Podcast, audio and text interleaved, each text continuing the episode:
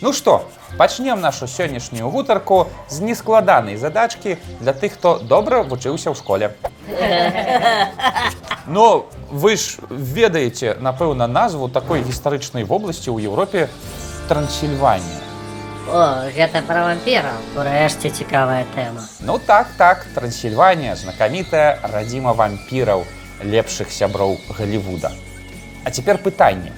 Як Трансільванія звязаная з гісторыяй Беларусі? Вашы варыянты? Ну я А я ведаю, я ведаю, быў у нас такі кароль Стефан Батон. Сам ты батон, Стефан Баторый. Адзін з самых паспяховых каралёў і вялікіх князёў літоўскіх быў родам з Трансільваніі. Вось жа, сёння пагаворым пра караля Стэфана Баторыя, якога звалі не зусім Стэфан, быў ён не зусім каралём, але гэта не зашкодзіла яму пакінуць вельмі вялікі след у нашай гісторыі. Дык а вампірам ён быў? А пра гэта даведаемся ў канцы перадачы.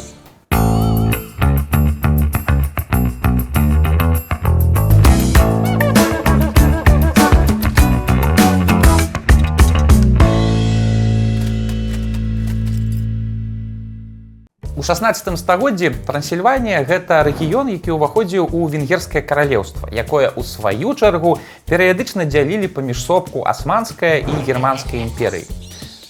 Граф Дракула, дарэчы, жыў там за 100 гадоў да цікавых для нас падзеяў. Але тое, што ён стане сусветнай зоркай, ніхто яшчэ не ведаў, бо на той момант яшчэ не нарадзіўся Брэм Стокер. А это яшчэ хто такі? А ён быў вампірам? Не вучы. Это пісьменнік і напісаў пра графа Дракулу. Але вернемся да Стэфана. Ён нарадзіўся ў 1533 годзе ў сям'і магутнага трансільванскага ваяводы. Ну і звалі яго, дарэчы, не зусім Стэфан, звалі яго Іштван. Але чамусьці еўрапейцам цяжка было вымаўляць гэтае імя, таму ў сусветную гісторыю ён увайшоў як Стэфан. Хаця што тут цяжкага? Вось назву родавай рэзідэнцыі баторыяў сапраўды цяжка вымавіць. Гэты горад у Румыніі называецца Шымлеў Сілваней, альбо па-венгерску Сілатшомё. Вот гэта назва. А якія ў іх скарагаворкі, puala popi, popa pupu, puala mea. А Іштван яшчэ лягчэй. Іштван з самага дзяцінства прымаў удзел у палітычных справах і вайсковых паходах бацькі, бо не ўсё было добра ў венгерскім каралеўстве. Адвучыўся Іштван у падуанскім універсітэце, а пасля зноўку ўзяўся за вайсковую справу. Трансільванію той час патрапіла пад уладу турак і разам з венграмі вяла вайну супраць імператара свяшчэннай рымскай імперыі Максімільяна II. У пэўны момант вайна ўсім надакучыла і якраз Стэфана Баторыя накіравалі паслом да імператара заключаць мір. О, люблю камандзіроўкі. О, яшчэ і ў Рым. О, факачча, піцца, паста! Чакайце, чакайце, які рым, які рым, Ну як, Рымская імперыя яшчэ свяшчэнная. А божачкі. У той час свяшчэннай рымскай імперыі называўся вялікі саюз збольшага нямецкіх і італьянскіх гарадоў. Таму паехаў ён у Германію. Але Максімільян чалавекам быў крыху нервовым і чагосьці перапудзіўся і пасадзіў Стэфана Баторыя на два гады ў турму. Пасля выпусціў, канешне, але асадачак застаўся. У 1571 годзе Стэфан Баторый стаў князем Трансільваніі і запанаваў над зямлёй дзядоў у 38гадовым узросце. У гэты час у суседняй рэчы паспалітай дзеяліся дзіўныя справы. Там памёр стары кароль Жгемонт Аўгуст і на ім завершылася дынастыя егілонаў. Палякі з літвінамі запрасілі на трон французскага прынца Генрыха Валуа.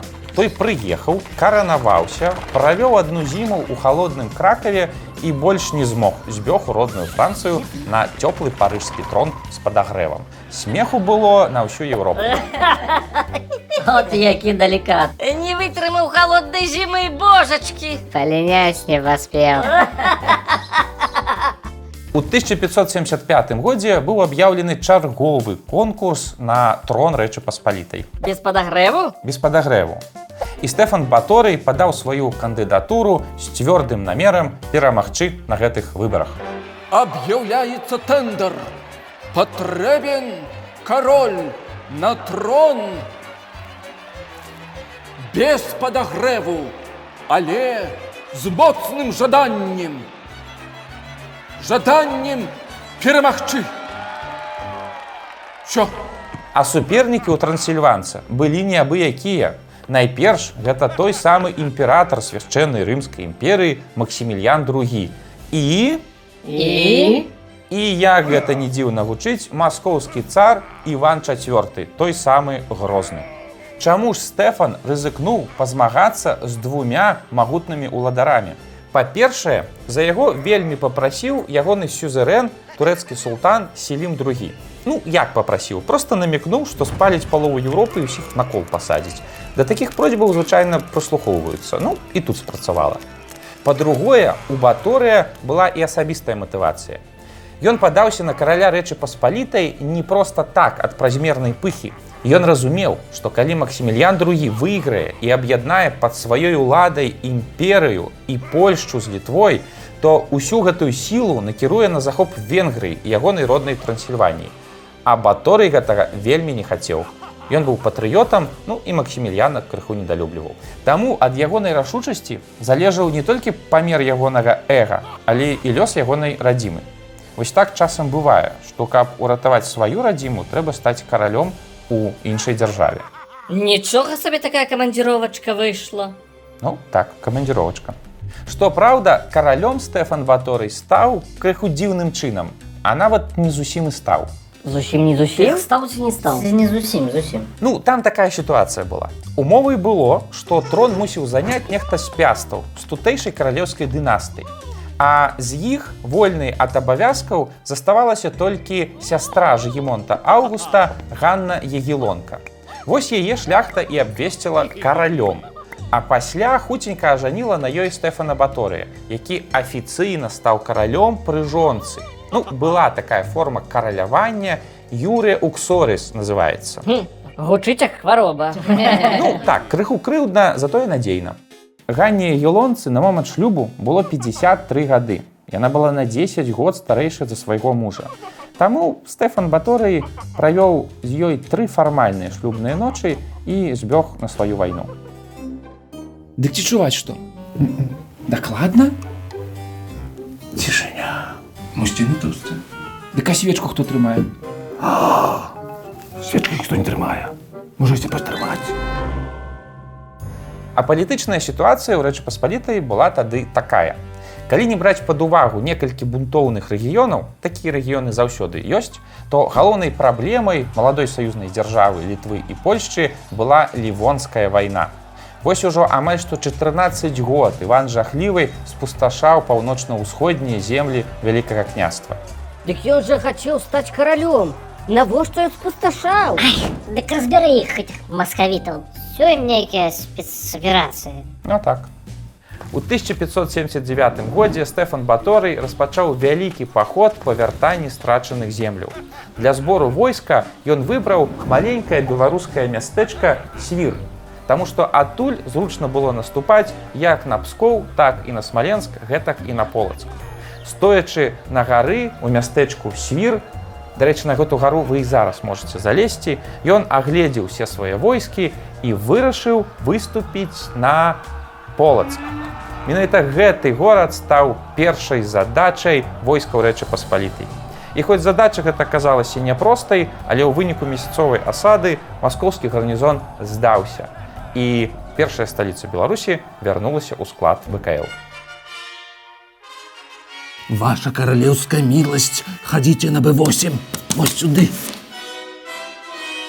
На С4 мы іх ужо разбілі, на Б8 тут будуць яны.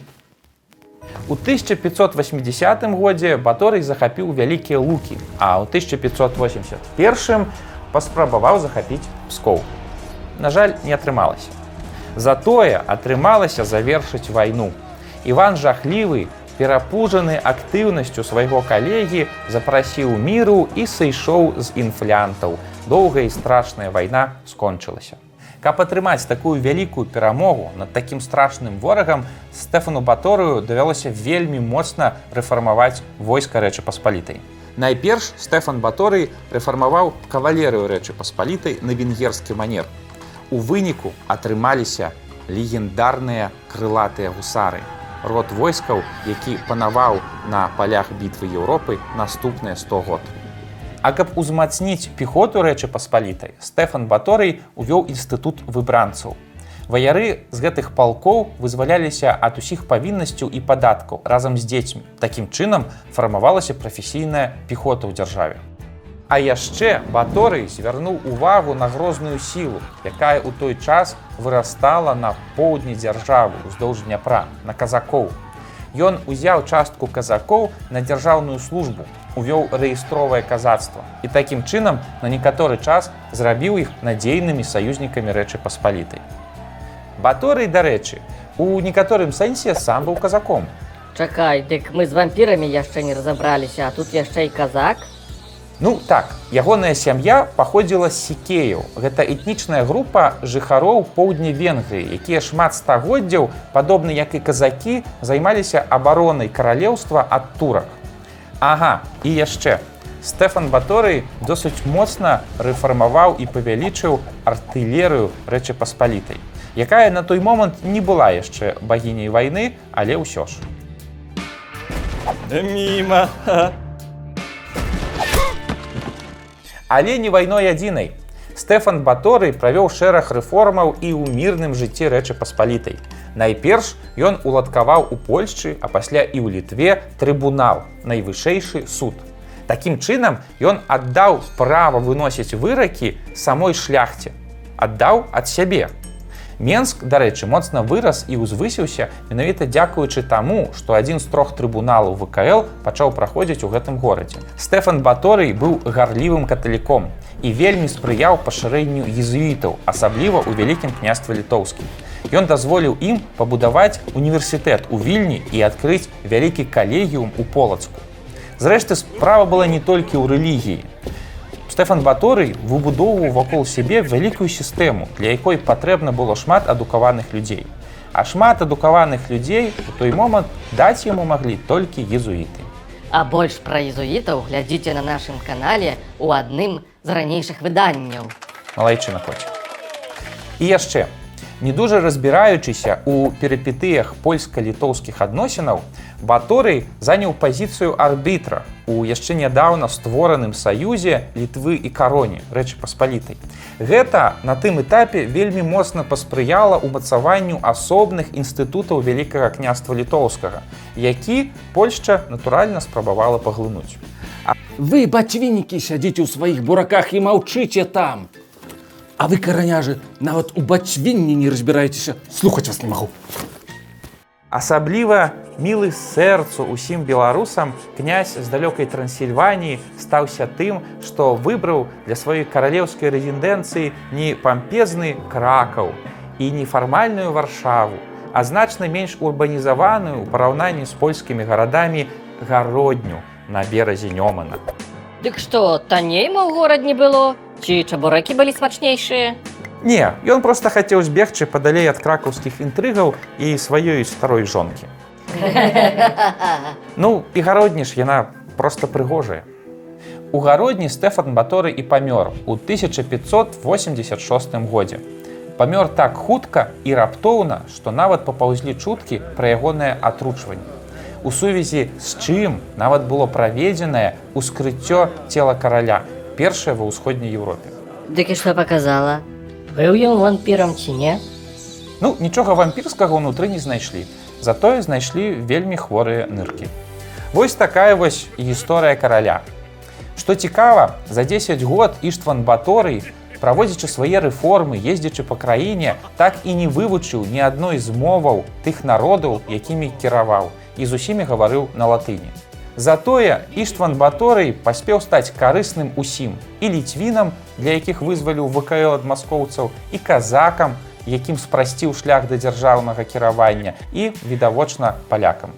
Калі вы увесь час спрабуеце, але ніяк не можаце вывучыць ніводнай нармальнай людскай мовы, глядзіце праграму мова на нова на белсаце з вядоўцам Віктарам Шукіловічам, элегантным і поўным шарму. Падсумоўваючы, Стэфан Баторый за час свайго кіравання паспеў, можа быць, не так і шмат, але ён паспеў самае галоўнае. Ён паспеў правесці рэформы ў судовай, адукацыйнай і вайсковай сферах. Зрэшты, не толькі гэта. Ад венгерскіх уплываў у нас засталіся венгерская шабля, крылатыя гусары, мужчынскі строй бікеша і галаўны убор, які ў хуткім часе стаў народным галаўным уборам для літоўцаў, палякаў і беларусаў магерка. Ну і венгерскае віно, канешне. З гэтага і трэба было пачынаць. Ну не, віном лепей завяршаць і мы будзем паступова. А ведаеце, што самае цікавае ў біяграфіі баторыя. Караляванне ў рэчы паспалітай было для яго толькі сродкам, сродкам для дасягнення асноўнай мэты. Усё сваё жыццё Іштван Баторый марыў аб вызваленні ягонай радзімы Трансільваніі і ўсёй Венгрыі ад турэцкага панавання. Ён хацеў перамагчы Маскву. Перамагчы Маскву. Не-не, але каб прымусіць яе заключыць саюз супраць асманаў. Войскі рэчы паспалітай ён паляпшаў, каб пасля выкарыстаць іх у вайне з Турцыяй. Перад самай смерцю ён вёў перамовы з нелюбімымі габсбургамі аб саюзе супраць грознага ворага. Але не зраслося. Можа, у гэтым і ёсць сакрэт поспеху ставіць маштабныя задачы, каб у працэсе рэалізоўваць меншыя. І нават, калі ты не дасягнеш асноўнай мэты, за рэалізацыю меншых табе пасля будуць дзякаваць шмат стагоддзяў.